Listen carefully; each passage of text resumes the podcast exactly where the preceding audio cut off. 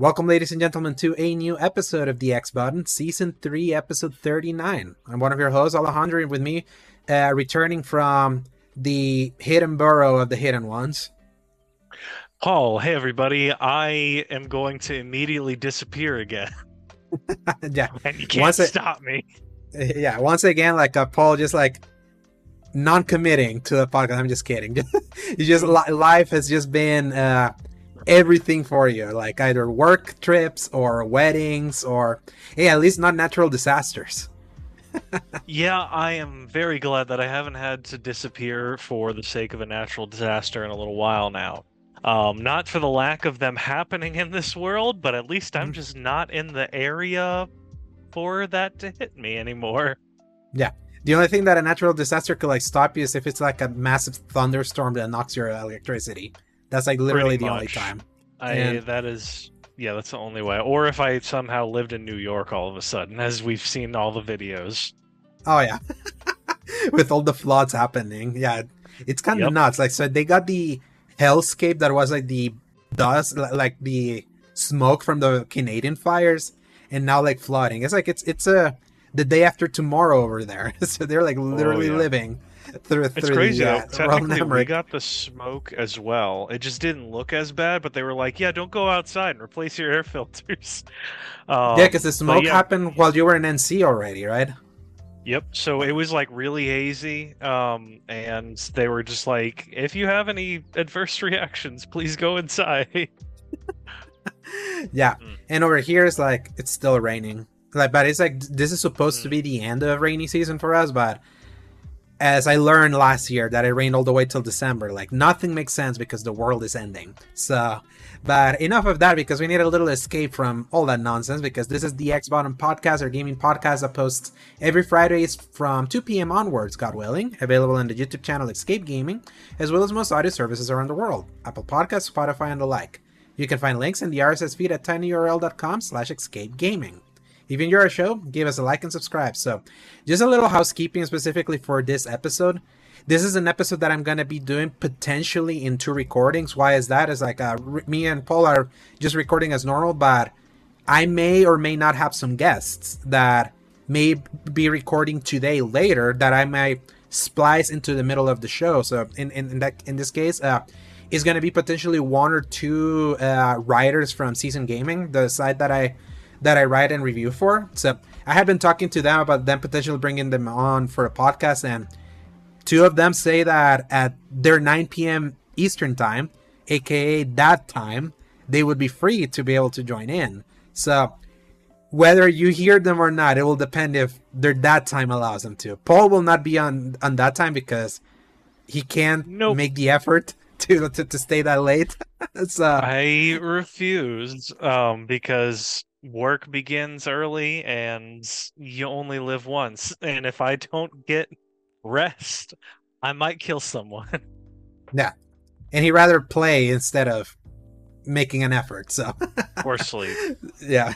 So yeah, so that maybe happened within this episode. So if you see that or not, it happened. If it didn't happen, the episode still is as usual. And also next week, uh, if the chips align, because I already put a request for it, um, we might have another special guest, which is the guy that we talked about that we played Payday 3 together for his review, and that would be Travis Northup from IGN. I asked him if uh, if I could get him into the show, and he said that he could do it on October 12th.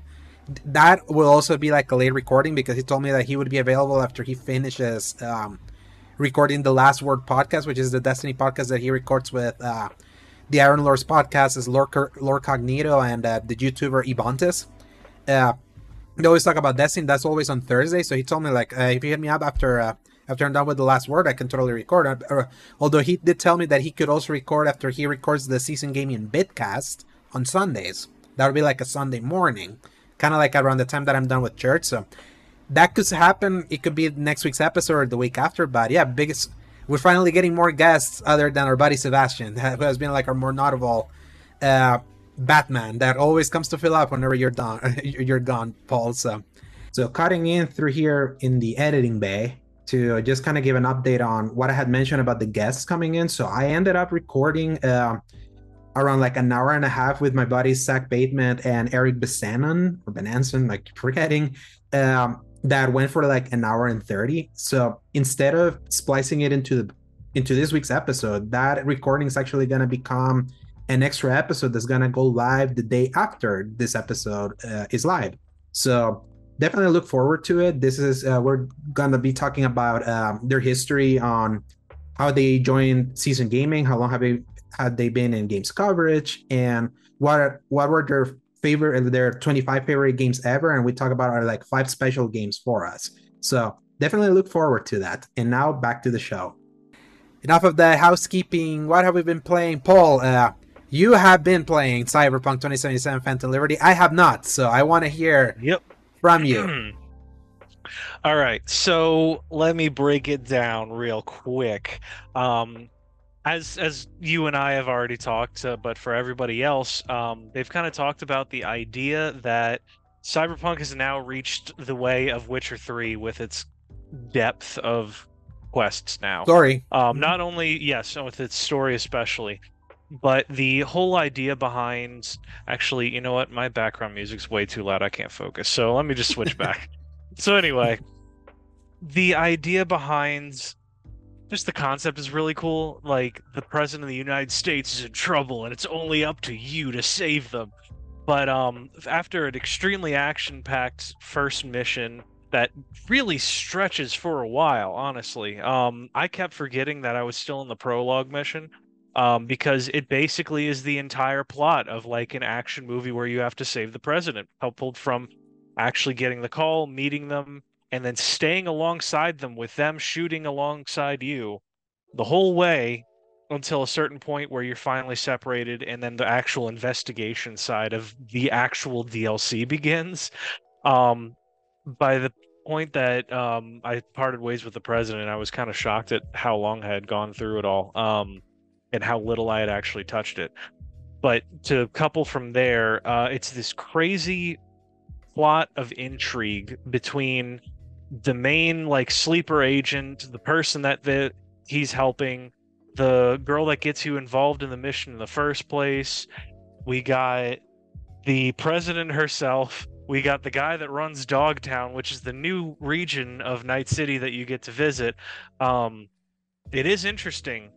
I think there is a loading screen hidden behind leaving the area uh, because in universe it's like a marshal state so you have to like mm-hmm. drive in get scanned and then you can keep driving so i'm pretty sure that's like where they actually do the loading where the doors uh-huh. close uh-huh. you get scanned for about three seconds it's not long at all to load in an entire city um, but it's like quick like that it's always the same speed so that's what makes me think they must just have it down because of that uh, ssd and um, and the reason point, why, uh, if, even if you're on PC, they said that you can't play this DLC without an SSD.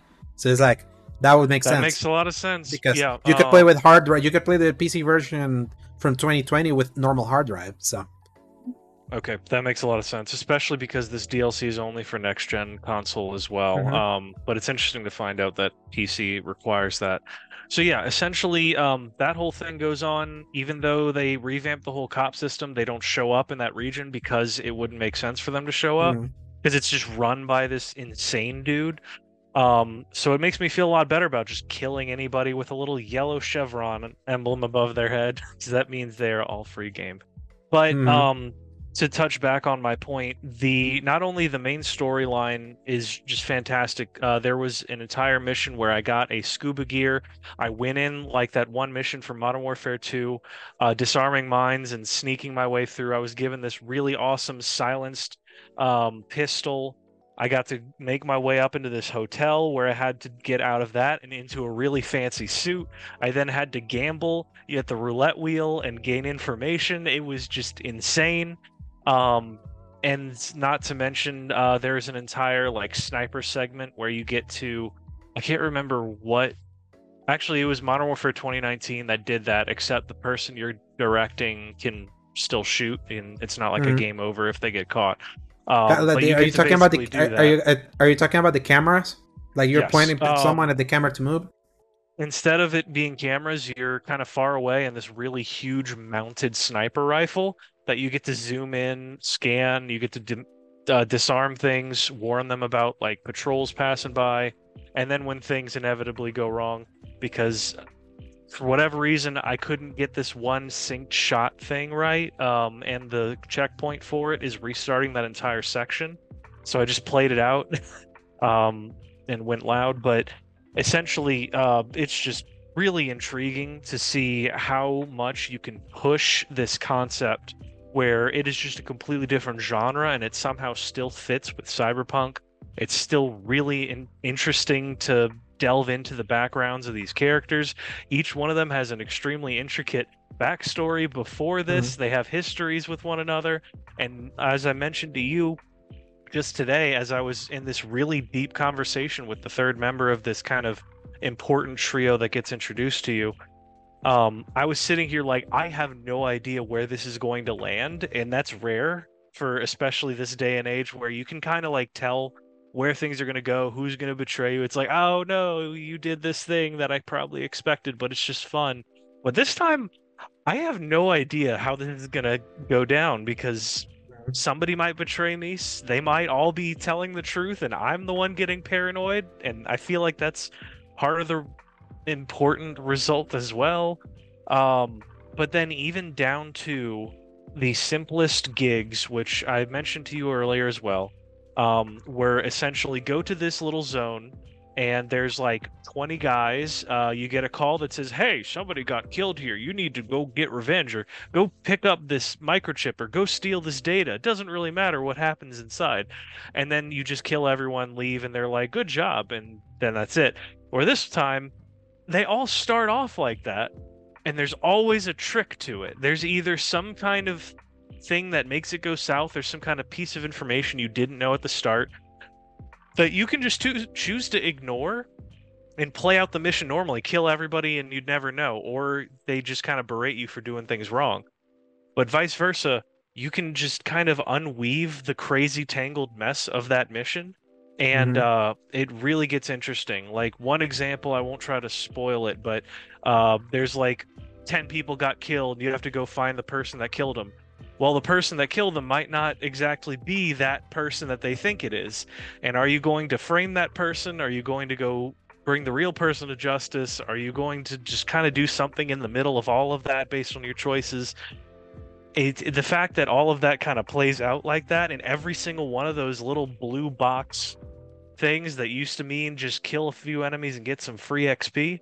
Um, mm-hmm. it is just such a huge jump in quality and like deep morality questions that part of me hated because I was like, oh, oh, these were the ones I could just turn my brain off and kill everybody. Gosh, I have to think. Um, there's one I had to impersonate like a, a football star uh, to get into stealing this data for like basically ESPN. It, it was insane. Um, but yeah, there's there's a lot of crazy stuff going on um, just in that region alone. And I just I love the visuals, the updated graphics, the environments. It um, kind of brings back a level of uncomfortability because I always felt like I had a kind of a bond with the Voodoo Boys and Pacifica specifically mm-hmm. because mm-hmm. of just the wrecked tropical nature and how close that hits to home for me. Mm-hmm. Um, and the fact that it's like even playing through the game again, I tried to side with the Voodoo Boys, and I hate them so much. But I'm like, I get it, guys. I'm Creole. Everybody screws us over. like, I get it, man. um, actually, no, I'm not Creole. I'm Cajun. I have to clarify that. My Southern friends will definitely call me out on that if I'm not careful.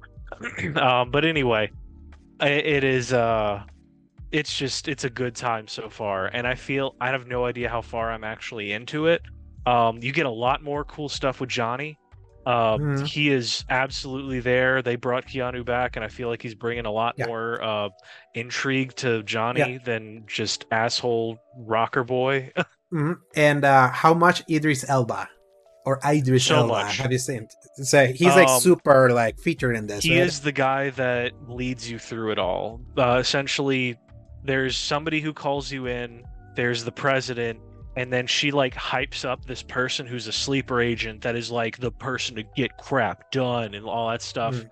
and he's the one that helps you get the president out and then leads you through the entire plot essentially um to like be your point of contact essentially. And then there's one other npc that you get uh introduced to after him but he's like the main guy that kind of brings it all together. He's the captain price. Um Mm, but at the same sense. time it's like he has some crazy history with the president and some crap that makes you think is he actually telling the truth at every interaction that he's got? Uh, because he's going to be that like i'll sacrifice anyone to get this done. And like are you going to be part of my side or are you going to not? And he terrifies me but i want to be his friend at the same time. Uh, Yeah. sometimes you feel like he's telling the truth but yeah, that it's it's a lot of Idris Elba for sure. But he's definitely locked into just anything re- regarding the main story, and he does not interact at all with any of the side content so far, um, and none of the main content. It's like everybody who's in there is not going to touch outside of Dogtown. It seems. Uh, I could be wrong because I did hear there is one actual main uh, way to end the game through the DLC that a Mhm, lot of people heard that, say to yeah. like keep it to the very end because if you do that and you pick a certain thing, it just ends the game right there. mhm. Um, because the and I heard is the best, and I heard is the best ending possible for that game. Also, even though It it's very sounds like it. Um, from depressing. what I'm like, I also, I all of them are such a crap ending. The fact that this one probably is going to end up being better somehow is like, ooh, that that's gonna really say a lot. And I haven't gotten any spoilers for it. It's just like through context clues of like what the motivation is for you trying to help these people out. And there's like another character kind of dealing with something similar to you, and that's all I'll say about that. But it's like you're specifically motivated to help not just you now Mm, uh, and through that i can see how they're going to tie in a main ending to the game because you might just solve the problem you've been dealing with through this so i want to find out i want to make a save and see how many endings i can get but also uh, time is money out here so we'll Mhm. see how long i want to do that but i really want to finish this because it's great it's like in my top six or seven right now um, and couldn't be happier with my experience so far. Yeah. I stopped at the base game when you infiltrate with Jackie at a hotel. That's as far as I played. Um, ironically, that's kind of close to where I me that, stopped. and it kind of hurts my soul every time. That is Yeah, because the I beginning of the Mhm. game. yeah, that I I played further from that uh, when I was back in PS4. I have this problem when I repeat a game that I have not finished, I lose motivation. And on top of that, uh, since I'm not reviewing this, I when I know that there's there, there was either potential reviews happening or other things that I'm wait I was awaiting on coming, I block myself from getting too invested on something that I know that I'm gonna drop. So that's why I, I stopped playing uh, uh, Cyberpunk at all, even though like I really appreciated how improved it felt. And in 2.0, I talked about that last week uh, with Sebastian. Uh, that something also that I was feeling was that I cannot do another RPG of this size this this soon after Starfield. I didn't realize that I was that burnt out on uh, on a Western RPG. So um, instead, I'm playing Assassin's Creed Mirage, and you played it also briefly. Uh, I played more than you. I know that you haven't even seen like a main a main assassination of this thing. Uh, we got it early, thankfully. Like um, That is kind of a, a brag nowadays because um, Payday 3 was like kind of, but I feel like Assassin's Creed Mirage was like, oh shoot, I got that early. Let's go. Mhm, yeah. Even though it didn't seem like we were we were going to because uh a certain version was sent first but then we got another version like sent later and it was given to me. Uh i was going to review mirage but because i uh, we were sent pc code i don't have a working pc uh my friend uh my our senior writer steve from season gaming which he was going to be one of the ones that was going to potentially come in today but he he texted me right before we started recording that he may not be able to join in but I definitely want to get him in. Like he's the one that did the review, but I'm gonna be doing supplementary content around that game, including like uh, doing like a perspective on how this game stacks up to Valhalla, and also updating my rankings that I wrote for them, which was my best, my first thing that I wrote for Season Gaming when I joined uh, mid to late November uh, last year. So that's kind of what I've been playing. I think I'm close to the end, just based on what I'm uh, like from what I understand. That it's like it's a game with five main assassinations. I've done four, so I'm only missing one now. And when you talk about what, uh, like when you talk about a product that sa- that does what it says in the tin, I think Mirage is literally that. Like, and, and emphasizing that, like they said that they wanted to do a more simple Assassin's Creed that harkened back to like the more simple times of before. They totally did that, and they now did it in like the new mechanics. And in fact, I'm actually pretty surprised how well they nail being able to like uh, scale back down uh, the scale of things, considering like Valhalla was like them doing five Assassin's Creed's worth of content into like one game. Uh, they, they, then being able to do like a quarter of only one part of that game in this one actually does feel like really nice and gives me the warms and fuzzies of like yeah this is this feels closer now to like the franchise that I remember falling in love with. What a novel concept being able to assassinate everyone with one hit, with no numbers popping, no level gating. Is like it, it it's, it's funny. It's like I feel like this just shows how arbitrary like the oh, the three RPG Assassin's Creeds are. That the mechanics of this game are very very similar to those three. Same controls, same ways that even uh, Basim, your character moves, it's like straight out of Eivor, like how how he's how he starts sprinting or how he starts doing some of the parkour. I would say definitely this game is better parkour than in Valhalla because they designed the world for that parkour, but the mechanics are literally the same. It's just that they didn't have the massive cities with specific crevices for you to like being able to jump in and out and and kind of like fluidly move from from place to place. Still not Unity. Unity, I think, is still like to this day the the best looking parkour they've done. I argue it's not the best uh, mechanical. It's like it's actually pretty imprecise, but when it's like going smoothly, it's like it goes really well. At the very least, like this feels like they put more effort into parkour than th- than the last three games alone. Uh, the biggest problem right now that I have with this game is that you can definitely tell that this was DLC that got bumped up.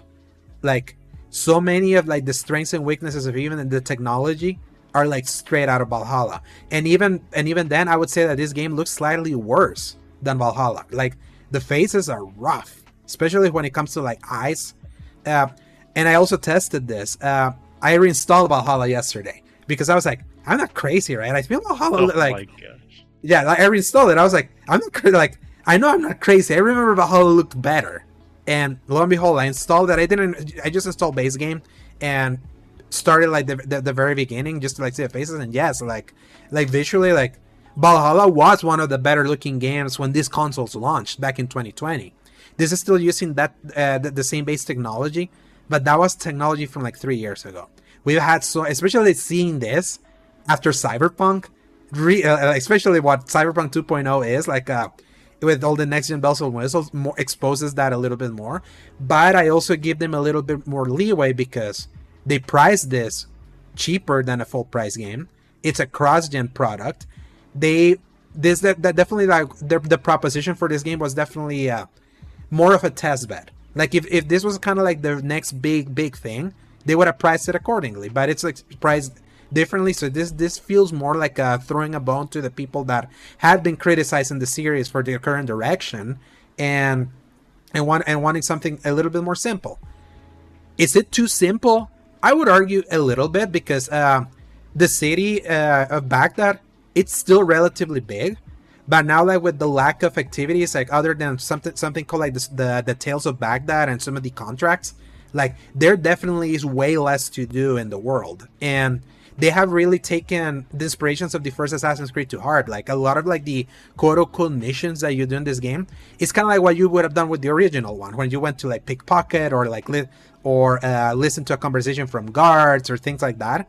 It's like it's them taking that original idea and giving it a little bit more modern coat of paint, but definitely it's like in the more simple side, and that feels nice because it feels more manageable. Like I've only played like 14 hours of this thing and it's almost done for me.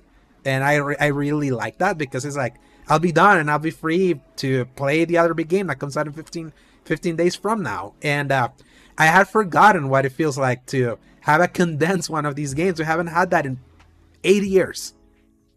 But is it great? I think it's more in that it's very good. I'm not gonna like blow smoke up this game's ass because it's like there's like I even have, have found even more jank sometimes than even Valhalla.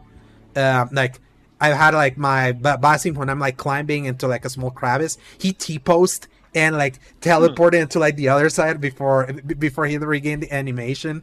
Uh, thankfully, it, thankfully it hasn't crashed, but it, it kind of has it, it kind of has that sometimes when you're trying to like assassinate someone from like a corner when you're like crouching and they're coming like from oh, a yeah. from a corner you press like the R1 or RB to like sometimes you clip through the thing to grab him and then to to to put him in.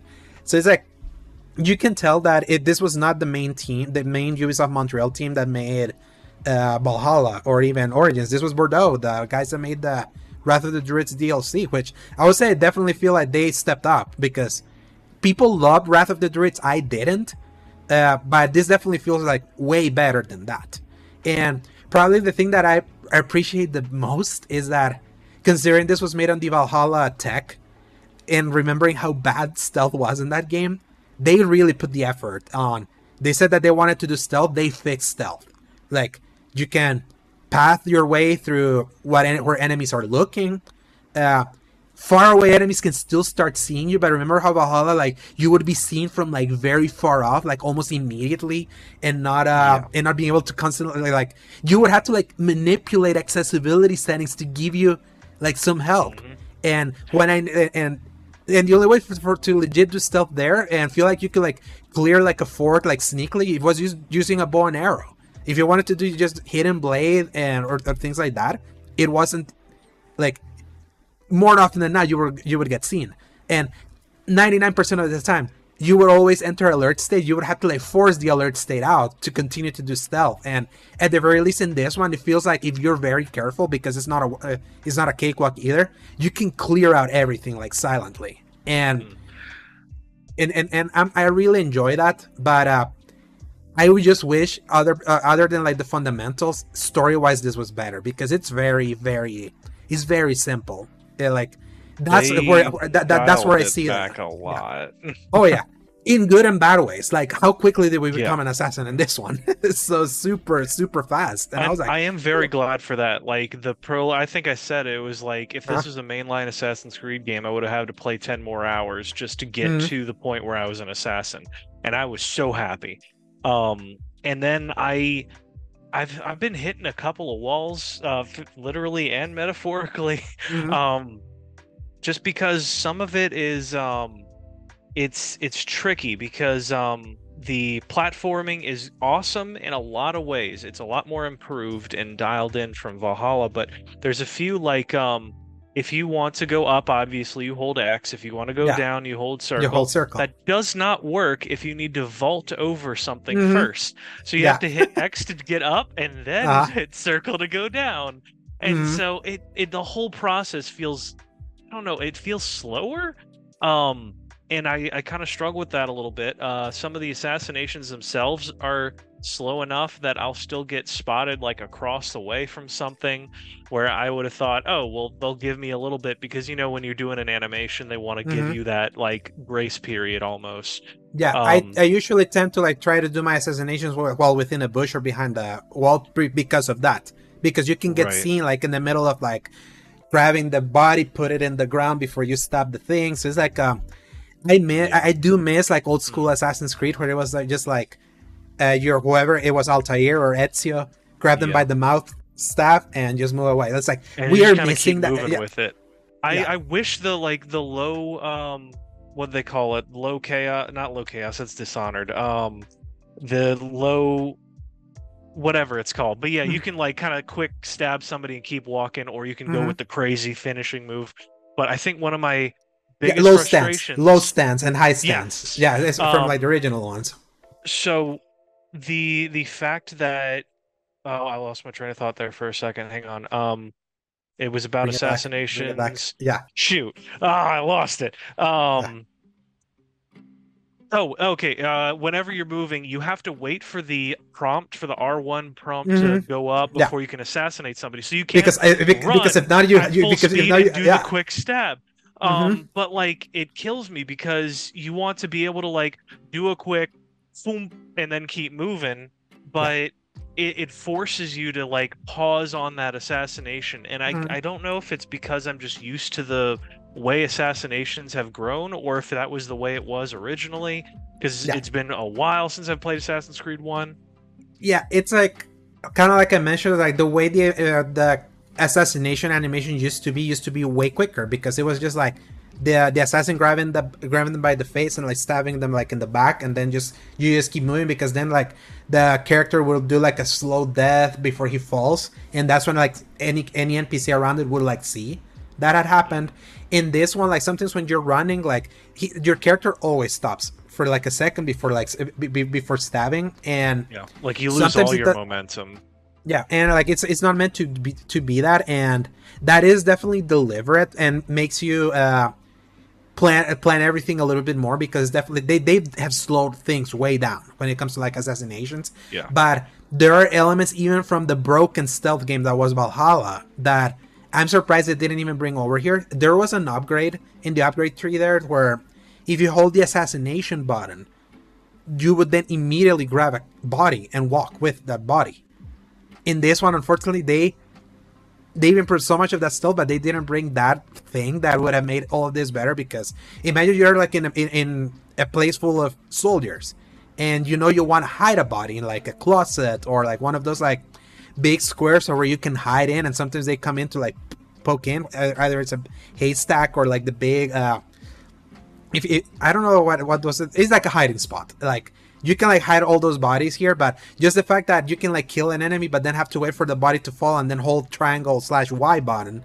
for, for to be able to grab that body in it. It's like that's the one area where I'm like the last game like included that in the upgrade trees where you can just like grab someone immediately uh, if you if you hold the assassination button to like kill and grab the body and start moving because that at the very least kept things going. So it was like they it's kind of wild seeing how little the skill tree is in this game. I highly appreciate it, especially when you when you remember the constellation massive map of upgrade that was the last game that told you everything about just how like big and like expansive everything was in that game gameplay wise, uh, but way less focused and an entire stealth tree that felt like lip service because it was like no matter how much you upgraded the thing, like doing like a clean stealth run, it was never possible there. Uh, so that go that goes to show that it needs intent for that to work, and the mechanics that they had in the game already work with that. I would I would say that they, yes, I would prefer if if they built upon from this, they speed things a little bit more, uh, because that can be uh, that can be problematic, and also I do miss bow and arrows. I'll tell you that. Like I do miss like you have a throwing knife to start, then eventually you get like a sleep dart or like some uh, or, or some traps, but uh, popping Valhalla back in, I'm like, oh yeah, I remember. It's like I could, I could like just clean everything up with just headshot, headshot, headshot with like the bow. It's like because that will help with like the momentum of trying to do stuff like really quickly, like kind of like a almost like a ninja. And speaking of ninjas, the next one that's coming, it's ninja based. So maybe that's where they they will add a little bit of uh, swiftness, but that's also gonna be an RPG. So we're gonna go back to numbers. I digress, but I would say like uh, for what they needed this to be, which was like we're re- we're in a rebuilding phase. Like we have gone through so much crap as a company. We're gonna have, we have a story specifically regards to that uh, this week in the news. Uh, they uh, they did say that they were gonna do a scale back project, and ex- that's exactly what it did. And it's this is reviewing good.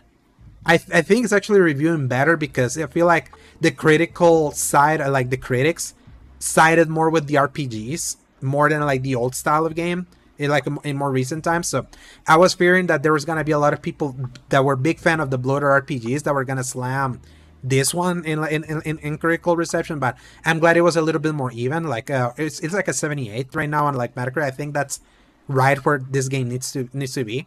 There are way better games that have come out this year, like objectively, but this feel it it feels nice. This this felt really nice to be like, oh, I'm glad that I feel like this series has like rediscovered a little bit of its identity. that they lost with the last three games. They became more action RPGs, and the later two became more mythological RPGs with the Assassin's Creed name slapped on top of it. So I just wish that story wise this was way better. Like Valhalla still to me like tells a much better story that's richer and theme and tied so much like tied that entire series together. It's just I, even popping back uh, Valhalla is like Valhalla could have been an all-time great if it was way shorter. That's kind of like the tragedy of that game because I feel they nailed Oh, yeah. so much. Like if Valhalla, as it was, like its strengths were there. It, if it was like cut back, cut way back, and the stealth that they want, that they said that they wanted to bring back, the one-hit kills and all that, was as refined as what we've seen here in Mirage. Now I see like what Valhalla could have been, and it makes me a little sad, especially because I did sour on that game the more I played, especially after the DLC. But uh, but yeah, Mirage is like if you're like a big Assassin's Creed fan, uh, I'd say this is worth it if you like if you're interested. The thing is that if you have more interest in some of like the other bigger games that have come out this year, this is definitely way inferior. So like for example, you're playing Cyberpunk. Cyberpunk is obviously like a better game, so I don't begrudge you yeah. for you like playing. A, like of course that you're gonna keep focusing on that. Uh, me, I'm saving now Cyberpunk for November because I know there's nothing that I care about, like really, really care about for November. So that could be like a nice November like month game. Because remember, I have to play the base game on top of like Phantom Liberty. I never played uh, the, the original to completion, so it's like I had more. And that's going to be a meaty sandwich to play. And I mean, there's a chance you might even burn out partway through the process. Because if you have to get to the point, I, I would definitely recommend mainlining the game, which is actually really Yeah. easy to do. Yeah, Um, no, even just when I was playing, it even when I was playing, it's like the game makes it very easy to just keep mainlining, especially how much it's cleaned. It's clean things up. So, so yeah, but I'm glad that I'll be able to get Mirage out of the way because I definitely it feels like right on target. Like when I used to play my old Assassin's Creed games, it really feels nice that this has been the first one in three years.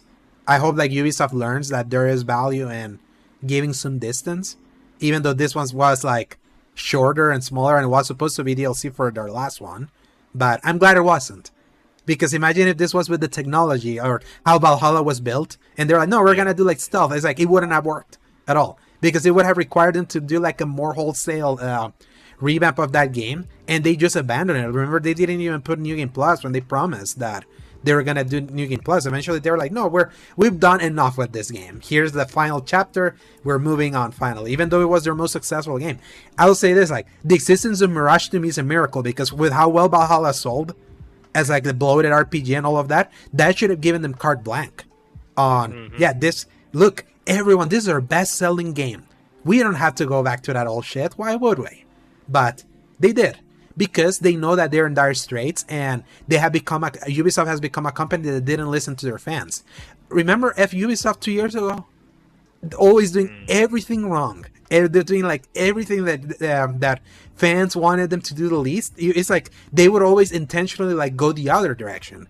They definitely pursued this because they needed an optical win, and and the optical win was like we listened, even though we our, our all other ones sold a lot. We want to at least kind of give you the old stuff.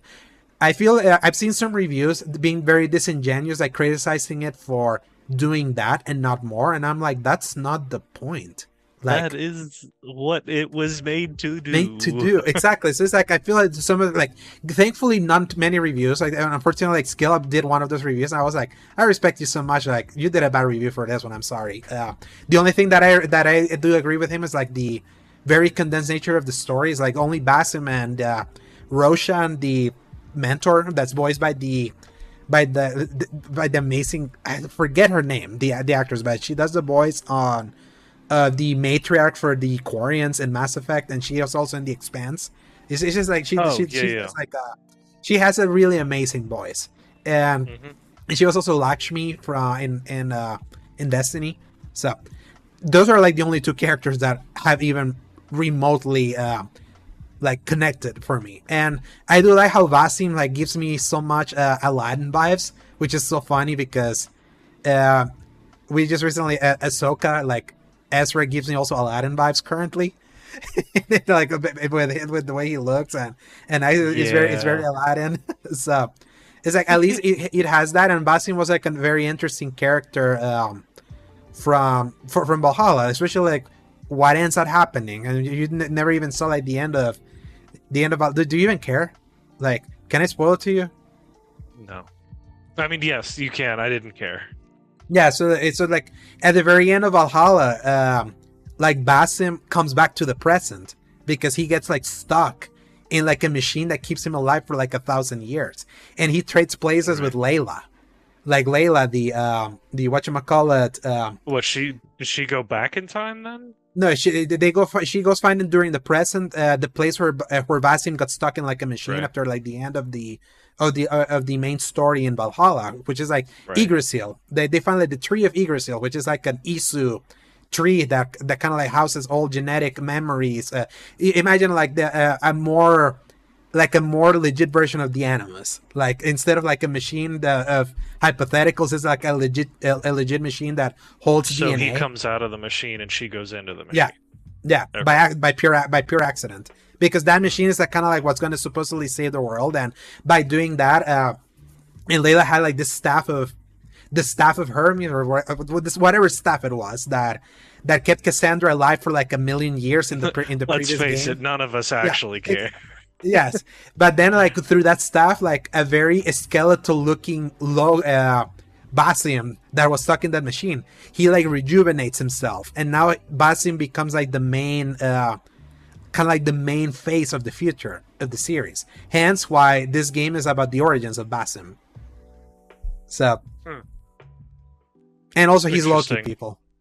Yeah, because Yeah. that's that's the other thing about that whole thing. And I was still like watching him grow up, and I was just like, how does this fit into the freaking Loki nonsense again? And It, it does. It event like I tell you, they eventually tie it in, and it's the usual Assassin's Creed nonsense that I absolutely love. it is it is another case of they made a terrible decision at the very beginning of the series, and they are shackled by the fact that they have to keep tying it back to this weird precursor race, and it's also modern but not really and the It's sci-fi. Order It's just sci-fi. Ancients- Yeah. yeah uh, It's, it's just oh, basically sometimes it's I just basic. hate it honestly No, to me, it's like that's what makes Assassin's Creed like stand out from like the other generic, like the the other open world games that are like that game.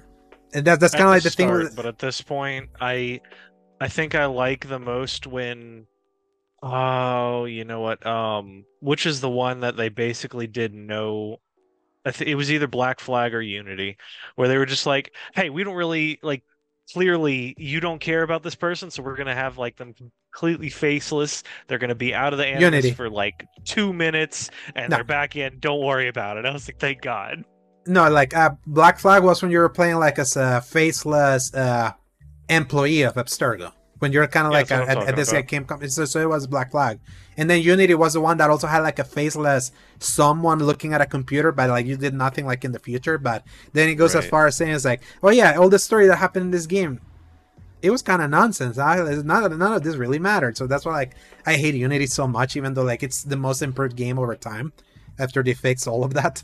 But uh, but yeah, it's like right now what I'm curious is how they frame Infinity, which is like this. The, remember that was supposed to house the Japanese game, the Roman, the kind of like the witch hunts of like the the Holy Roman Empire thing Mm.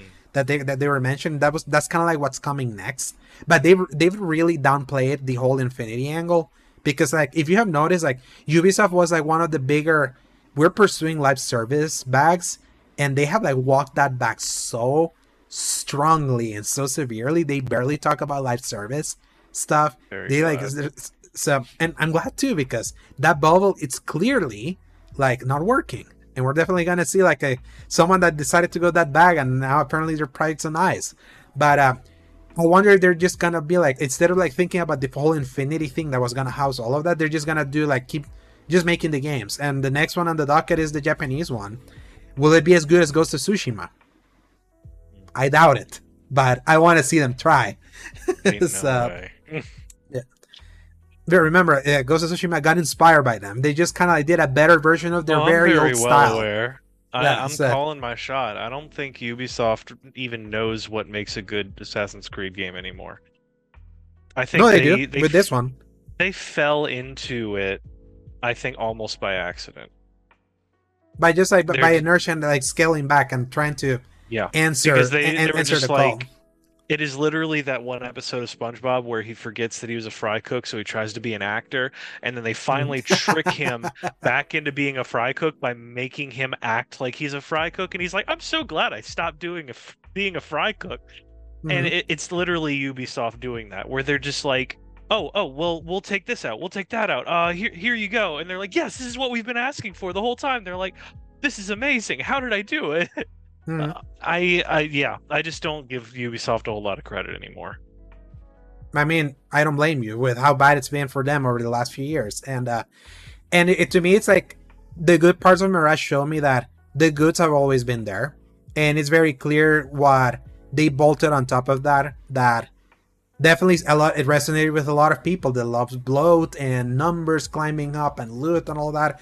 Uh, Assassin's Creed re- definitely like hit a. I like Origins, despite like that was the first one that um, that started us in this trend. But also that's one that I liked more revisiting because when I first started, when we first played it in 2017, we were not vibing with it, and it took me until Odyssey, which was like one that went more deeper into.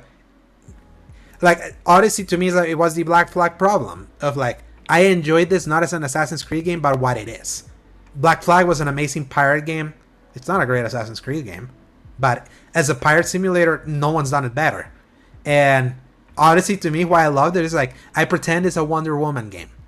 That it's still to this day is like I think that I'm playing as Wonder Woman or I play as Cassandra. Yeah. I ignore the fact that it's like supposed to be like tied to Assassin's Creed. It was until the DLC that came out that it made more sense as an Assassin's Creed game than just like the main game. So it was like I had to like make mental gymnastics for that one. And then and then Valhalla why initially I enjoyed it so much. It was like I realized that I played it at the right time last year when there was nothing. It's like this was a game this totally designed that yeah, when there's literally nothing around it that you have to stop and drop to play it. Of course you're gonna like be able to just get lost in this like nonstop uh buffet of food. So and and that one being like, oh yeah, it's like appealing to me. The ones that they're they're touching on story elements that I love from the very original ones that had been like kind of dropped, and they kind of tie them together very uh, in in a more clever way than I wasn't expecting from them. It's just when you look back, it's like, yeah, I ate a lot of that thing. It's, it's just that the hindsight of that game hasn't been strong, but in the moment, I, I really was in it, and. Uh, but it was just clear that I was like m- doing mental gymnastics about what they were they weren't. When before I really loved what this franchise was for what it was as its own as its own like in its own identity. And Mirage to me at least is a reminder that this series had a little bit of an identity before, and right now it's all all will depend on if the fans that demanded this game come out and buy it. Because of course, like there there's gonna be so many critics that we're gonna criticize this for what it didn't do instead of what it does it there is legit criticism to be level at this thing. Like I can't emphasize like it's it's simple stories. Like that's like I can even imagine someone like not feeling hooked by what it's presenting itself as a plot. That as good as the stealthing and being able to like going back to those roots uh, feels, I can see that being a very big deterrent for them. Be like, yes, like it's nice that they're able to do this, but I don't really care. So it's like I I, I can see that being a problem. So they this shows me at least at least it was like okay at least this gives it a little bit of identity back. Will they build from this? People go support this. Then maybe then maybe the next one when they're like, okay, we're gonna build from this. Now we will innovate from this. No more numbers. Th- then that one could be one where they figure something out. But obviously, like kind of like you were saying, it's like, can you give use of the benefit of the doubt after what they've been doing? It's like they gotta still prove. So now I wait to see how they prove it with Red next year. But yeah, uh, this one pretty good. There's definitely better games that came out this year, but even if you're if you're like interested but not like super excited for it, definitely wait for a sale. Like this will definitely gonna, gonna be cheap by a lot yeah. considering it started at 50. Oh yeah, and it, can you imagine how quickly it could go to sale like just in two months? Black Friday is like it, Ubisoft and Black Fridays is always like uh they're like peanut butter and jelly. They are they're always good at giving those sales. So it's like like if you're feeling like if you're still like in the middle of Cyberpunk, like you're excited for Spider Man. I mean, Lords of the Fallen comes out next week also. Uh, it's like there's like it probably didn't release at the right time. But then when we when could it have released? This released earlier. Remember, this was gonna, supposed to come out next week. They pushed it up. Yep. And to be fair to them, and to be fair to them, it's clean. This feels clean. Like Very glad yeah, for yeah, that. for an Assassin's for the Creed- yeah, for- release. yeah. so it's like there's the fact that they release it clean. I'm like, yeah, it's like they they- this definitely was ready. Is it still janky? Yes, but it's like it's not game breaking. It's like we know what a broken Assassin's Creed launch looks like. This is not, not even that. It's like it's for a launch Assassin's Creed experience is a pretty clean. So it's like, but they had also been working on this for a while. We heard about this game last year. This was constantly delayed, also. So, so yeah, I liked it. So definitely one of the better things I played for me this year. But, but I have tilt for this. So True. so enough of that, Paul. Like uh we got some news to talk about. So Yep. Press X. for some news.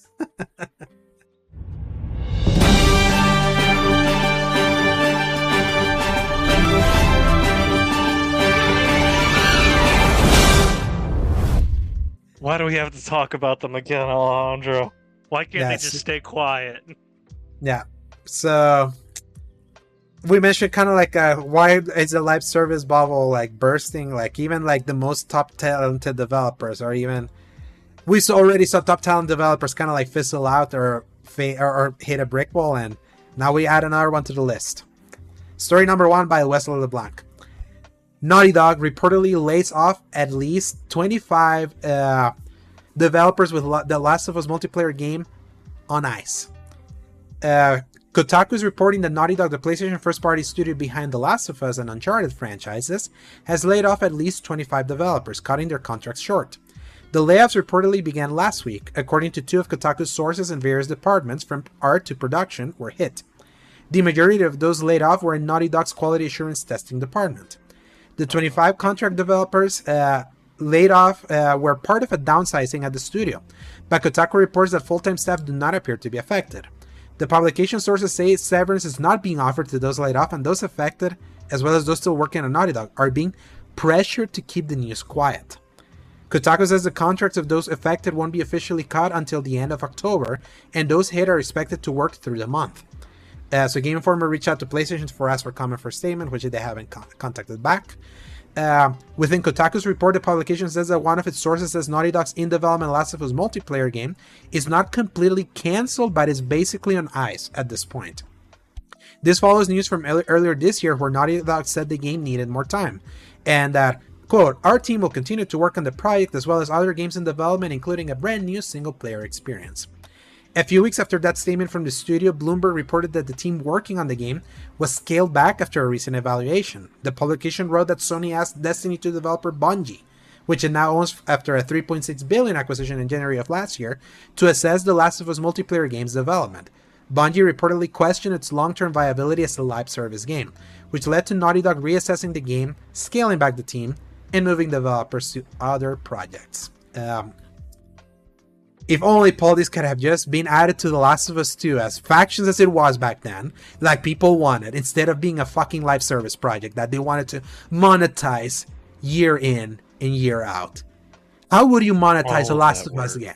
Like, can you imagine all of that work? Like, we heard of. Do you remember when was the first time we heard that they were working on this? 2019 when Yep. the last of yeah when the last of us part 2 went gold and uh no actually not, not went gold. When they announced their the first release date the first of three release dates that they they kept pushing back um and then they announced it was like oh yeah uh, we're not doing multiplayer. This is like a, a fully featured single player experience. We put all our resources into that. And and then the multiplayer fans of the first last of us were like wait what?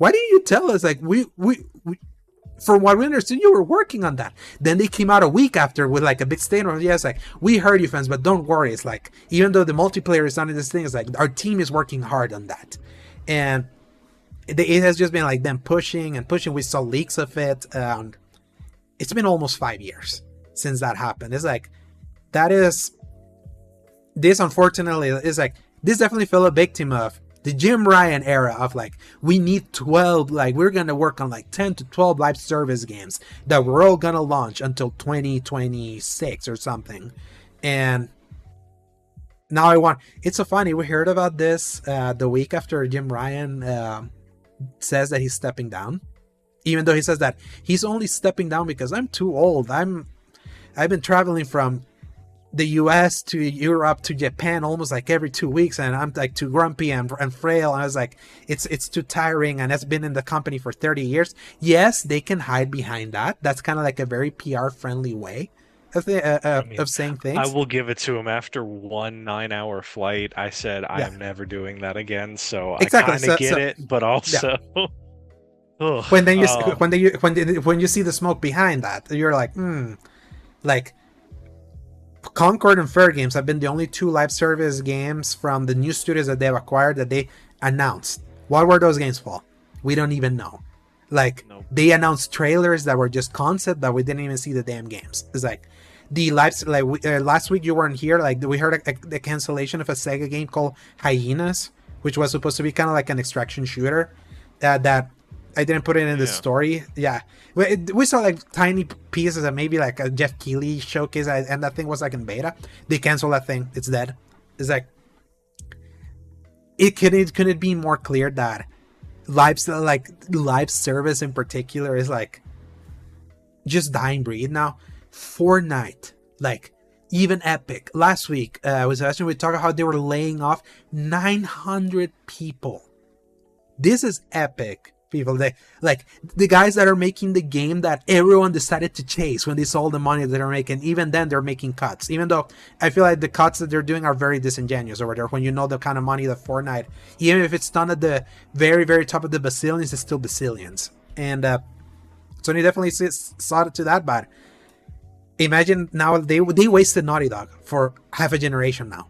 And uh like your your premier studio known for your quality first party games. It's like, uh, do you do you remember the um, I, I the, the, meme, the SpongeBob meme that I showed, Which the Squidward, the, the, Squidward, oh, yeah. the Squidward in the in, in the window seeing as, as SpongeBob and Patrick. So much SpongeBob references in this episode. Um, oh yes. It, was like uh, the Naughty Dog fans and slash faction fans are Squidward, looking at Insomniac fans just partying in the streets outside that they're about to have another uh, game that even though i'm not like the most excited about i know it's going to be great and it's their fourth game already in a single generation so it's like it's like what happened to ea to star wars but instead of it being an ip it was a dev team for a mm-hmm. larger company it's yeah. like I feel like it's uh, just the strings were pulled clearly.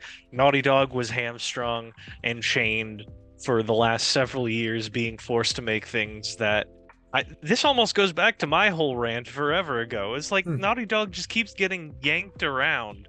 Um, and I, I know maybe in that one context I might have been incorrect, but for this one, it really feels like Naughty Dog had a plan for what they wanted to do, and then they kept having mm-hmm. to either walk it back or make something else mm-hmm. that they were being yeah. told to make. It was it was when they teased the like if you go into the store into the Game Informer story, like the cover art of the story, that was the art we saw at Geoff Keighley Summer Game Fest in 2022. Right. That's when we that's when we had that conversation when they first talked about it, but they didn't even show it.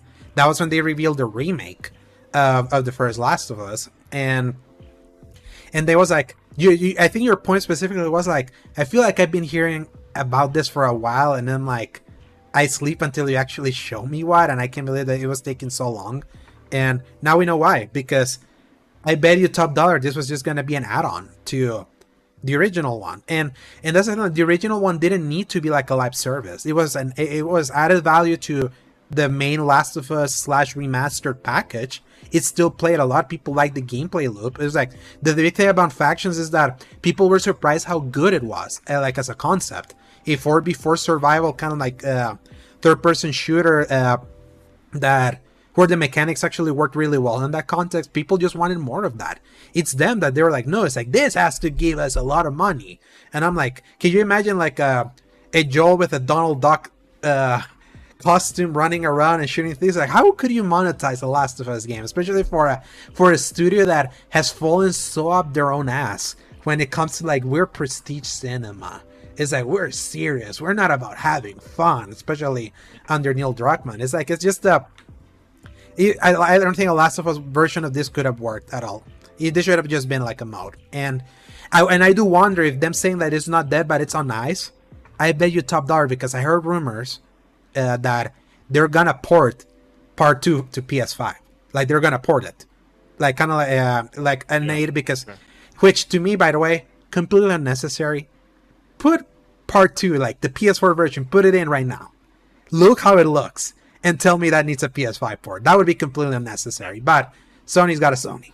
Or, or that's the thing. That was said under the Jim Ryan era. That is like we're just kind of play blockbusters and remake remake five year old games or things like that. So maybe those plans are dead because kind of like what I was thinking was okay, they're gonna release the PS5 only version of the game, which I am weak. I love I like trophies. I would personally buy it myself just to give myself another reason to play it. But that's just me. I, I know I'm, I'm the problem, but I thought it was like yeah, maybe then whatever work they had, they had done be like okay, we put all this time into this. This been not bad. At least let's put it out. Maybe that's how they're gonna do it. Put it like add it as a as an addendum to every release, or maybe they'll say save their work for the Last of Us Part Three that we know it's coming because of course it will. So because otherwise, Yeah. why why keep why keep hopes up? Of being like, no, it's not entirely canceled, but then at the same time, it's like it's rare for like Naughty Dog hasn't had a canceled project. Like they had development trouble. It is so funny. Uh, I did mention it to you and Sebastian in our chat. That is like, it's so funny. Every transition for Naughty Dog, every generation, starting from PS3, fraught with peril for them. Like Uncharted 1 was supposed to be closer to a PS3 launch title, but they had to like develop more because the PS3 was just so hard for them to figure out. Like they announced Uncharted without a name back at E E3 2006. That was kind of like the trouble. That can you imagine? There was like a new game by Naughty Dog with this like generic white dude with like a white and red shirt. What's it called? It's called Naughty Dog Project. That's how that, that's how that thing was announced, and they lost a lot of people from the Jak and Daxter days into the transition into something like that. Then PS3 to PS4, we know that the Uncharted 4 problem that they lost Amy Hennig and they had to rework Uncharted 4 after, for like two years, and now this, where like yes, they put out a remaster of Uncharted 4 and Lost Legacy and a remake of The Last of Us. A remake of The Last of Us be like, wait, they didn't work on like 100%. Someone else was doing it. They just like took it from them and finished it. So it's like, are we gonna go until the end of the generation before they release something? I tell you, it's like Santa Monica and Insomniac is it for Sony right now. It's like the people that wanted Naughty Dog's downfall. Guess what? You have it. Where people have been wanting for, for them to like kind of like be lowered in their in their steam. Just I being added to the list of single player studios that got added to like the Biowares, the Rocksteadies, uh, the studios that pursued a multiplayer live service. They're known for their single player stuff. They're in that company, so sad times for Naughty Dog all around. But hey, good Nothing thing for else to share that I, Naughty Dog is on my crap list for this because I'm so tired of talking about them. yeah. So yeah, Naughty Dog, you gotta like whatever your next. I'll, I'll tell you this: how they will re-earn prestige in my eyes. New IP, new single player IP outside of The Last of Us. Mm. Will I like? Will I personally like The Last of Us Part Three? I would because I like Part Two. Would that still make them a top tier, like the best best developer? Not really for me because I'm like, I want you to do what you were known for, knowing when to walk away from stuff. Like, it's it's unfortunate that The Last of Us is that successful for them because like it's sad that they went from being that and now like such a boring studio. Enough of that. So Naughty Dog, you're on Paul's shit list. So story story number two. This one is like, yeah, it was expected. It was still funny to read. To read. So also story by Wesley LeBlanc. Nintendo 3DS and Wii U online functionality ending next April. Earlier this year, Nintendo ended eShop functionality for the Nintendo 3DS and Wii U, marking the beginning of the end of these devices. Now, Nintendo has announced that online play and other device functionality that requires online communication is coming to an end too. More specifically, Nintendo says online services for these devices will end in April 2024. In early 20, April 2024, online play and other functionality that uses online communication will end for Nintendo 3DS and Wii U software. Nintendo announcement reads This also includes cooperative play, internet rankings, and data distribution. Nintendo says it will announce a specific end date and time at a later date, and that it reserves the right to discontinue this online services earlier if an event occurs that would make it difficult to continue online services for the 3DS and Wii U. It also notes this includes software exclusive to the new Nintendo 3DS. The company then answers a number of questions in an FAQ section of the announcement. It knows that Pokemon Bank will still be usable following April 2024, and that for the foreseeable future, it will still be possible to download update data and re-download purchased software and downloadable content from Nintendo eShop. Uh, the fan favorite 3DS feature Street Pass will unfortunately will work as it uses local communication between devices, but Spot Pass, which uses online communication instead, will no longer be available after April 2024. So I'm glad at least for out of this the one important thing, but it still kind of like scares me a little bit for the foreseeable future. It will still be possible to download update data and re-download purchase software and downloadable content from Nintendo eShop. That's kind of like the scary part of being like, yeah, it's like if they shut all those things down, if you bought like a digital stuff from them, there it will be a Wii situation again. That'd be like you wouldn't be able to like get those games again. And it's always Nintendo, the only one that's doing this possible. So good thing I don't Nintendo longer play so this. exhausting, man. Yeah. Everybody's exhausting. I'm tired. Just make Yeah. things playable for people. Jeez. Yeah, because I'm like thinking like, um, don't even like entertain the idea. It's like people bought games from your online stuff. This online service is tangentially tied to Nintendo Switch Online. Like you still are using that. Like still guarantee the fact that you can still download stuff. Like don't use language like that.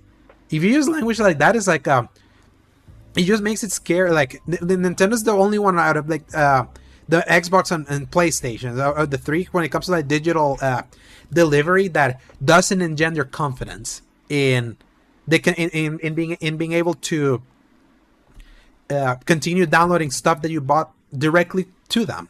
So it's like they're always so backwards. But hey, you know the worst part? They'll get they'll get away with it because they're so damn successful. Yeah. Story number three, so to kind of like circle a little bit back to Ubisoft. This is kind of like a big follow up to the big news from 2020 that actually sent them down this like dire straits that they've been for a while. But this feels like good resolution to all of that. Also by Wesley LeBlanc and Game Informer, French police arrest five former Ubisoft executives after sexual assault harassment investigation.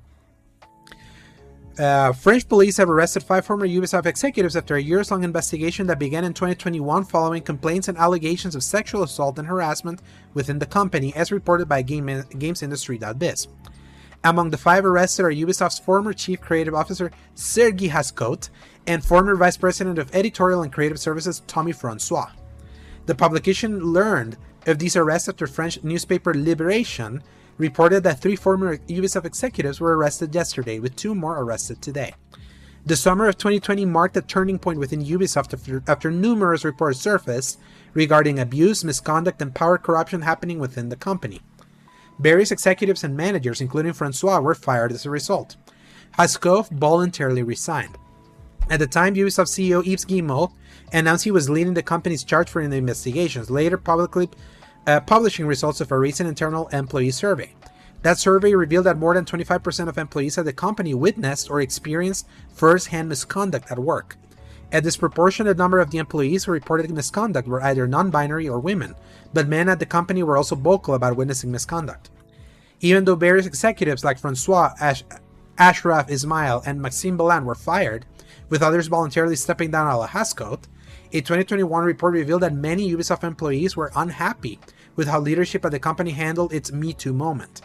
In the summer of 2021, the Paris-based Solidaires Informatique union and two victims filed complaints with off uh, with police, as noted by GamesIndustry.biz. Years later, French police have arrested Francois, Hascoët, and three more individuals. The arrest and the subs- subsequent case is being handled by the Bobigny district of Paris. GamesIndustry.biz notes that the plaintiff's lawyer, Maude Beckers, told Liberation that the case goes beyond individual behavior and reveals systemic sexual violence. A Ubisoft spokesperson told GamesIndustry.biz that Ubisoft has no knowledge of what has been shared and therefore can't comment. So, believe victims, people, because hmm it finally happened, and uh, to me, this is like extra, uh, like extra sweet to me that they got uh, that they got this because uh, one of those like Sergey Hascoët is to blame for the like beyond like this thing like going back to like the creative side. Why did ubisoft games became all so samey? Why did all of them became open worlds? Yeah because specifically Sergey Hascoët like when far cry like when when he got more power within the company around the time of far cry 3 he saw far cry 3 and be like do this for all our games. Far like assassin's creed's gonna feel more like far cry. Watch dogs is gonna have far cry things. The crew is gonna have far cry things. Like everything that they were doing they homogenized like the ubisoft formula became homogenized because of this guy.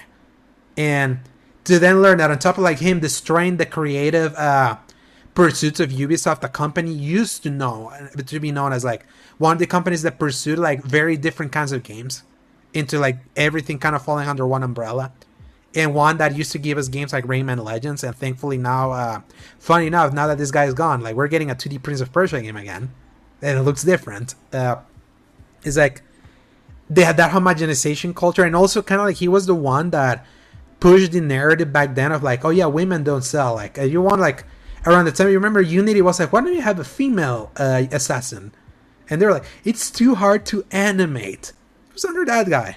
So yeah. Um, he, and then he, back to the whole main subject is always like, I'm very glad that they finally actually saw some real mm-hmm. results of this whole situation, as opposed to mm-hmm. some other companies that will not be named currently. But yeah. like, thank God there's actually people getting arrested for this. I mean, who knows if there's going to be some actual, you know, mm-hmm. uh, more than a slap on the wrist, mm-hmm. but goodness, I hope so. I hope they never see the light of day again for the stuff that they did. And um, mm-hmm. as a message to everybody else, like we're watching. Be good. You can't yeah, get away with this crap anymore that you used to. Exactly. And I'm glad that we're in a world where you can't. I'm much. so happy with it. Yeah, I'm so happy with that too. It's like uh, they, this kind of creeps deserve what they got coming. And hey, it's like it took three years because this first started in summer of 2020. Just to give an idea, Paul is like this was one of the topics in our lost episode, the episode 14 that never made a light of day. We talked about this.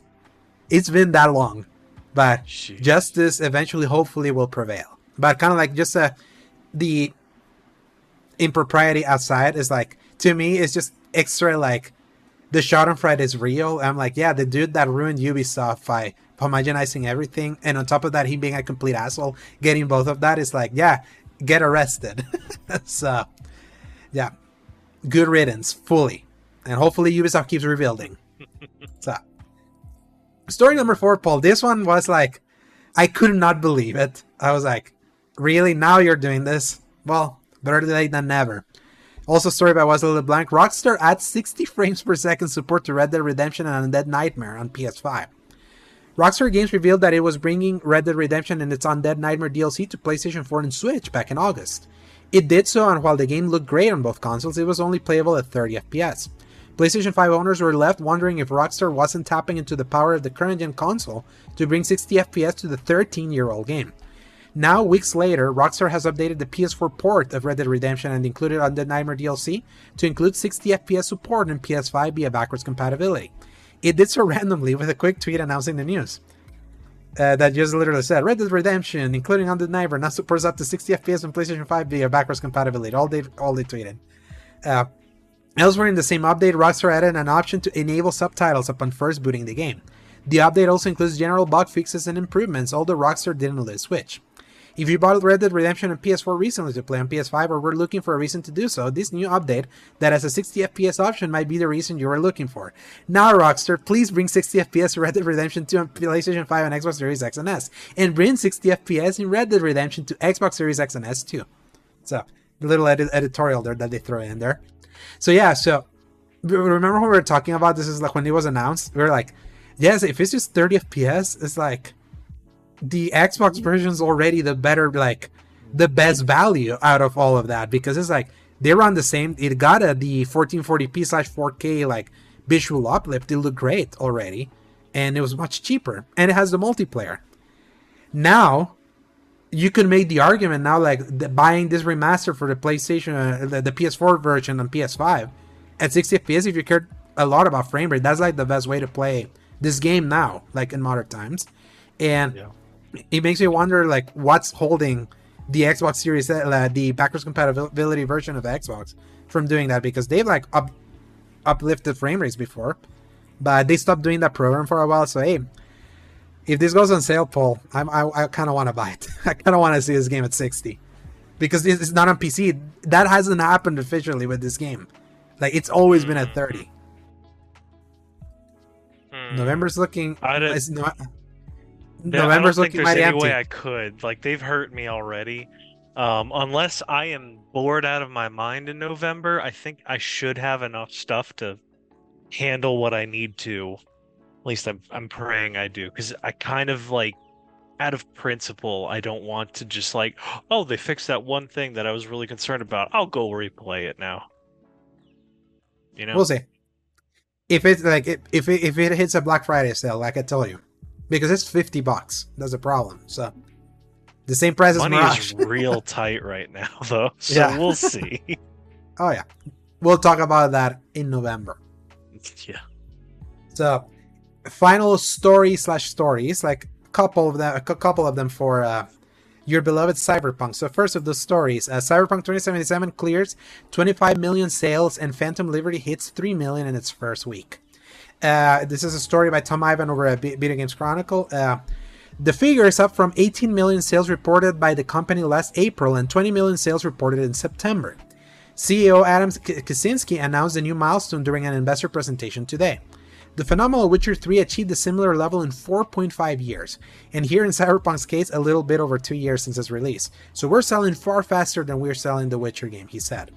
Cyberpunk 2077 was billed as one of the biggest titles of uh, the last console generation, with the heavily anticipated game selling 80 million copies via pre-orders alone, according to CD Projekt. Uh, that total rose to 13 million during the game's infamous launch in December 2020. So, Chief Financial Officer Peter Nielubowicz also announced today that the game's first and only expansion, Phantom Liberty, sold 3 million copies between its release on September 26th and October 3rd. Uh, almost the same amount of copies that Final Fantasy 16 did, like in one week, just throwing that out there. Uh, Sales for the first week until October 3rd were 3 million copies, he said. To contextualize this, we estimated how many gamers now have the main game on PC or the new consoles, all the platforms that allow you to play it, and it's 20 million. 20 million players who either had the main game or have updated the old gen version to the new gen version, so 50% of, of all the gamers within one week bought the expansion.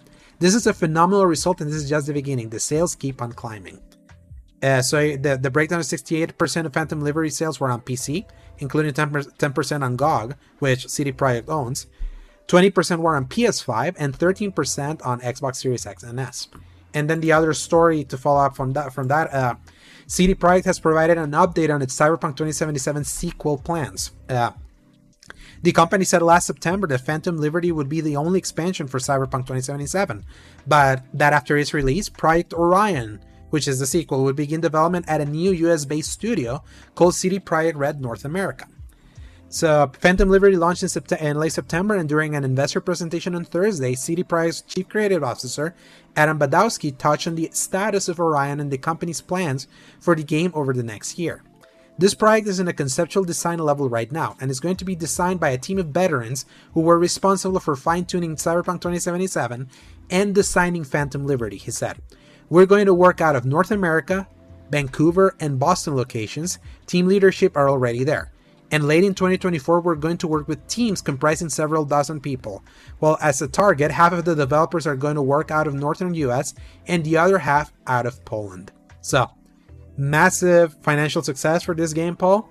And the sequel, it's basically in the concept area. So it's like they they have started. Development has finally started. Will it take a decade again? Probably so, but at this point, at least I know that it exists. Um, I th- I want to say like pure opposite of Ubisoft. I want to believe that CD Projekt Red has learned its lesson, at least the Mhm. biggest ones of uh, the mistakes that they made. I heard somebody explaining, um, not heard, I actually talked with somebody who's really knowledgeable about the idea that them switching from the Red engine to Unreal Engine 5 actually isn't that bad of a deal. It's basically going to let them do everything that they already can do, but easier because it's already Mhm. baked into Unreal. essentially, instead of them having to rely on probably a less stable engine that they just have to keep iterating and working on. and Um, more so importantly, that- uh, Mhm. and more importantly, having to teach whoever they hire to also to true because now they can just say hey do you know unreal engine 5 here you go. Um and then you could easily especially for building up that us based crew that's i think going to be a lot easier than the uh, it, the previous process was definitely. Yeah. so yeah um i'm just super excited that they're getting their flowers for this and clearly getting the hey you fixed it. We're going to reward you by giving you more money essentially um like that's that's how it worked and now they can move forward proudly with their sequel uh this isn't the last time we're going to see the cyberpunk universe even if it might be not night city but somewhere else totally okay with it for me because they clearly have the right foundation now yeah. Do you hear about the live action cyberpunk thing that they announced Yep. t- today too? Also, so heard There's- about that yeah, there's other ways for that thing to continue. oh yes So, uh, uh, to me, it's like they did like a legendary turnaround. Let's not forget, it's like the launch of this game is like is gonna go down in history as one of like the gaming's big Oh, yeah. gaming's biggest Icarus moments. Like a studio beloved, 100%. yeah, a studio so beloved over just their one game earlier that generation had all the hype in the world, all the goodwill in the world, pissed it away slowly throughout that entire year with constant delay and delay and delay and delay, uh, delaying after going gold. Uh, remember that Mhm. one? Oh, No oh, worry, Paul, Trust it's- me, I, I still get nightmares about it sometimes.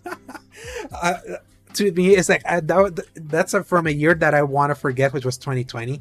When that happened, I could not believe it because when it went gold, I specifically told you, Paul, feel good, it's done. You'll play it on November when it says, and then and then you Mhm. post to me it's like uh, the breaking news that it got delayed again. And you're like, I was like, Mhm. that was the moment where I was like, is the game really that bro? uh, uh, That was one moment. I was like, it must be really broken if like if they submitted a gold master and they still delayed it. And but I was like, it can't possibly be like it couldn't possibly be that bad, is it? And it was and for boy, us, was it for a while. Yeah. Just for us in the And- bottom, in, in, in like in the in the in the peasant tier.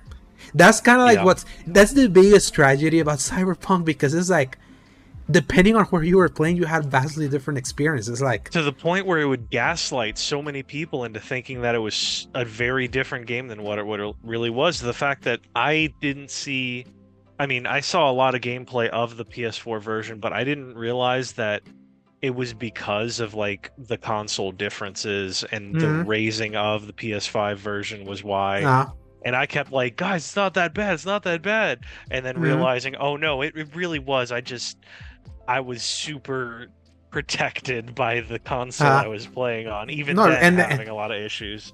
even the PC people. Let's not, not, not forget that PC were having like a still a bug experience, undercooked and always, but at least visually and things like that. It was like I saw. I remember seeing images even back then. I was like, man, how nice is that? It's like it's like it really is like a night and day difference, like what they had versus what the console people had. But it's like to me, everything like remember everything came to a hand when Sony removed the game from the store when crappy games like Fallout 76 and Anthem so lambasted hard for being so bad were still in the store when Cyberpunk even wasn't. That's what you knew that it hit an, a, a different low. And for that, this company of all of them, the Witcher 3 people, being the ones that had to suffer that, is like, that was a legendary uh, black, uh, that, that's a black eye that even after all this, after all this combat, it's like, that's, they, they will forever have that black eye. And now it's like, they have the good momentum now. Uh, you have seen improvements. You played w- version 1.5 last year. Mhm. Now you've seen 2.0. You have seen it Yep. just get progressively better and better and better. Phantom Liberty is so beloved. And Mhm. they have now this goodwill. They better not botch it. They absolutely better not botch it. Because that would be tragedy of epic proportions. So man, I'm glad for them. I'm, I'm really glad for them, but let's not forget. It's like it's still it's still like how they launch their next project, whether it's Witcher or this one. If it's a good launch, then by then it's like that continues this momentum. But I'm glad it's like, hey, they put the work, and even when it seemed like there was just no, there was not going to be any possible way, but That's the kind of era we live in, where games always have the chance to come back, unless you're Marvel's Avengers, which R.I.P. The game got delisted last week. Yep. so, but if you bought it, you still have it. But the game can, like, it has just been now deleted from the stores now. R.I.P. And with that, Paul, that's the end of the news. Read me the very few li- list of uh, releases for October 8th to October 14th of 2023. We have Forza Motorsport for Xbox Series X and S and PC on October 10th. Lil Mhm. Gator Game with an LIL. PlayStation 5, Xbox Series X and S, PlayStation 4, Xbox One on October 10th. Roblox on PlayStation 4, October 10th. Wild Card Football on PlayStation 5, Xbox Series X and S, PlayStation 4, Xbox One, Switch, and PC on October 10th. Total War Pharaoh on PC on October 11th, and Lords of the Fallen 2023 version on PlayStation 5, Xbox Series X and S, and PC on October 13th. Really curious about that one. I want to hear how it, how it lands. Uh, Travis is reviewing it. But it is for sure a wait for a sale for me, unless it just gets like tenants across the board. I can't I wait. saw like- that hesitation. yeah, it's like who knows? Like I doubt it's gonna be. I, I doubt it's gonna be like a ten out of ten video game, but I can't wait to hear. In fact, uh, the guy that uh, is reviewing um, that at Lords of the Fallen 2023 for us at Season Gaming, he is potentially the guy that may or may not be in the show that I'm insert. I, I inserted before the news. So, so, I, and he's gonna play with Travis, who's coming next week, if God willing, like if all all the chips fall in, uh, fall into place, and he's reviewing that for IGN. So, I bet it's gonna be like an eight. I would be surprised because Travis doesn't get tens. so he rarely like he he never he never does actually. So, and with that, Paul, that is the end of this week's episode. Uh, where can people find you?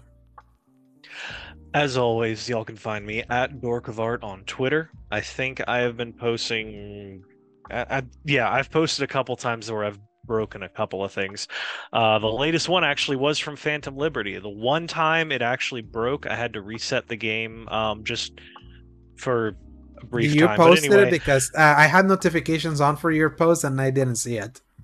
I'm gonna go see if I can find it real quick. But basically, yeah, I um it was at least I attempted to. Yes, it is there in fact. Um and it is me in an elevator with Idris Elba. And he's saying it's uh it's my job to notice things like this moments after you phase through a sheet of metal. Um so it's just very very great timing for like a weird texture issue um but i that was the only time i've ever had that happen and then one time where it was kind of stuttering around i reset the game and it was fine but By the way, um, my just breaking news, people. If you have your PlayStation app, check your phone. Uh, like I just got a notification from Sony says introducing Sony Pictures Core. Uh, and with oh the yeah their movie thing th- their new movie thing. So because they, they they didn't have one, so it's like buy Gran Turismo based on a true story. Discover the movie app from Sony Pictures, fine tuned for your PlayStation console. To celebrate the launch, PlayStation owners can buy Gran Turismo based on a true story now on Sony Pictures Core. For new releases to timeless classics, enjoy up to 2,000 movies available to rent or buy in the highest available format, including Spider-Man Across the Spider-Verse and more coming soon. Plus, discover the, the largest collection of IMAX enhanced movies and exclusive behind-the-scenes clips. So that's in your PlayStation if you care. So I don't. i opened my app and i didn't get the notification for that but i did see it on twitter where you get a collection Mm-hmm. of movies uh, available with one of your memberships but yeah, Yeah. but uh, another one of those like subscribe like there's way too many subscription services so yeah uh, you can find me at a underscore Segovia on twitter slash x alejandro segovia 93 on on instagram and threads and my written content uh, currently at seasongaming.com and at what you call it thecriticalcorner.com i had a brain fart there. So you had it. There you go. So yeah, it's got, and then I have to potentially record more later today, but that will be already done. by the time everyone listens to this episode. So, Paul, I'll potentially, maybe, maybe not see you next week, depending how uh, the whole thing with Travis, if the we'll Travis see how it in. goes So, but i'm hoping i can join in. Yeah, And everyone, thank you so much for uh, for listening to this episode. Oh, we appreciate you. We're getting close to like uh, breaking another milestone in audio, and I'm very happy about that. And uh, hopefully, we can just keep on growing. And uh, and until then, keep playing all the million different games that are still in the, happening in this very busy season. Enjoy. Hopefully, cooler weather now that we're in the middle of fall. Hopefully, now feels fall for many people. And regardless of that, go touch some grass, play some games, and press X to play. Good night, everybody. Hasta la vista, baby.